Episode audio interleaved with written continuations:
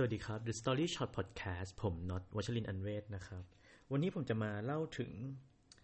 เเรื่องราวของชายที่ชื่อว่าเฮนรี่ฟอร์ดกับการผลิตรถของเขานะครับ ผมยังคงเอาเนื้อหามาจากหนังสือเล่มเดิมนะครับ ของคุณรวิทานอุตสาหะ คิดจะไปดวงจันทร์อย่าหยุดแค่ปากซอยนะครับเเรื่องนี้เนี่ยต้องย้อนกลับไปในช่วงต้นศตวรรษที่ 20 นะครับ ช่วงนั้นมันเป็นช่วงที่กำลังเปลี่ยนผ่านจากการใช้ม้าหรือรถม้าเนี่ยเข้าสู่การขับรถยนต์นะครับในสมัยนั้นมันยังมีโค้ดของเฮนรี่ฟอร์ดอยู่เลยครับว่าถ้าคุณไปถามคนทั่วไปว่าอยากได้อะไรเนี่ยเขาคงตอบว่ามาที่เร็วขึ้น เพราะว่าสิ่งที่เกิดขึ้นในตอนนั้นเนี่ยนะครับ ตลาดรถยนต์เนี่ยมันมีขนาดเล็กมาก เพราะว่ามันมีไว้สำหรับคนที่เป็นเศรษฐีเท่านั้นนะครับเพราะว่าช่วงนั้นรถยนต์ราคาแพงมากๆเลย มันเลยทำให้ ประชาชนส่วนใหญ่ในตอนนั้นเนี่ยนะครับ ยังไม่สามารถซื้อรถมาใช้งานได้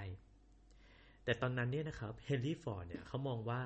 ตลาดรถยนต์เนี่ยมีศักยมีศักยภาพสูงมาก แต่ประเด็นคือต้องทำราคาให้มันถูกลงกว่านี้นะครับ วิธีที่น่าจะดู work ที่สุดตอนนั้นก็คือพยายามจัดการกับสายการผลิตให้มีประสิทธิภาพเพื่อลดต้นทุนให้ต่ำลง คือ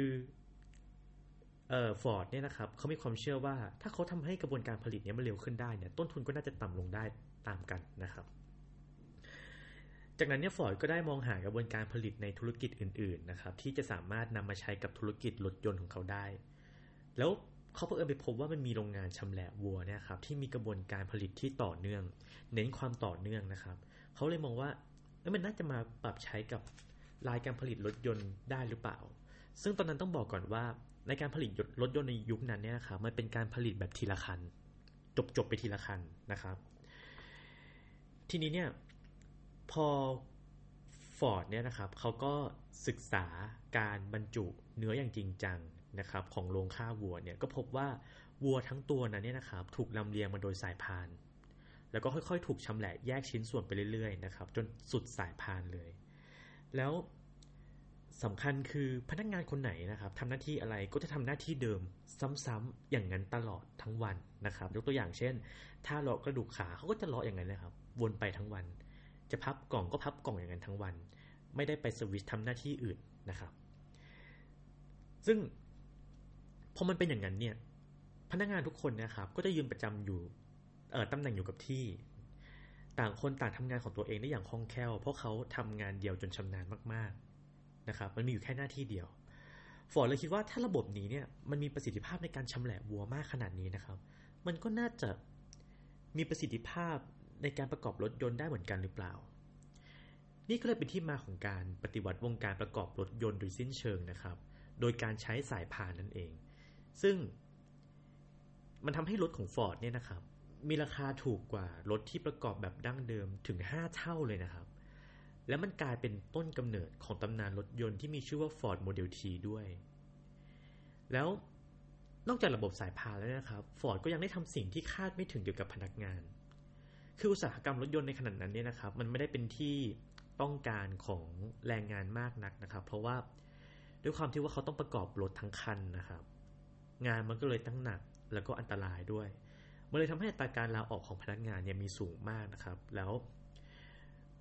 ผู้ผลิตรถยนต์เนี่ย ก็เลยต้องฝึกคนใหม่ๆเสมอ แล้วงานมันยากนะครับ เพราะว่าเช่นเคยมันคือมันประกอบทั้งคันนะครับ ซึ่งการทำอย่างนี้เนี่ยมันก็เป็นการสิ้นเปลืองทรัพยากรนะครับ แล้วก็แน่นอนว่าย่อมส่งผลต่อคุณภาพของรถยนต์ที่ประกอบเป็นอย่างมากด้วยฟอร์ดก็เลยแก้ปัญหานี้นะครับโดยทำสิ่งที่เรียกว่าช็อควงการการผลิตเลยทีเดียว เขาเพิ่มค่าแรงขั้นต่ำขึ้นถึงหนึ่งเท่าในโรงงานของเขานะครับ ผลที่ตามมาก็คือนอกจากว่าอัตราการลาออกจะลดลง จนแทบจะเป็นศูนย์แล้วเนี่ยฟอร์ดยังเปลี่ยนพนักงงาน 250,000 คนของเขาเนี่ยครับกลับมาเป็นลูกค้าซื้อรถของเขาอีกด้วย เพราะว่าแน่นอนครับเมื่อค่าแรงเพิ่มขึ้นขนาดนี้เนี่ย คนเหล่านี้ก็ย่อมมีเงินเหลือพอที่จะมาซื้อรถของเขาได้ อีกอย่างรถของเขาก็ราคาถูกลงเยอะมากด้วยนะครับ ตลอดช่วงระยะเวลาของการผลิตรถยนต์รุ่นนี้เนี่ย Ford Model T เนี่ยครับก็ขายไปได้ทั้งสิ้นถึง 16.5 ล้านคัน ซึ่งถือว่าเป็นหนึ่งในรุ่นของรถยนต์ที่ขายดีที่สุดในโลกเลยนะครับ ใกล้เคียงกับ Volkswagen Beetle เลยทีเดียวเฮนรี่ฟอร์ดเนี่ยนะครับ ไม่ได้เป็นคนแรกที่สร้างรถยนต์นะครับ แต่ว่าตัวเขาเองเนี่ยเป็นคนแรกที่สร้างตลาดให้กับผลิตภัณฑ์รถยนต์ของเขา ที่ถือได้ว่าเป็น mass product คนทั่วคนทั่วไปเข้าถึงได้ง่ายนะครับ ก็ถือว่าเป็นตำนานหนึ่งของวงการการผลิตรถยนต์ของโลกเลยทีเดียวนะครับ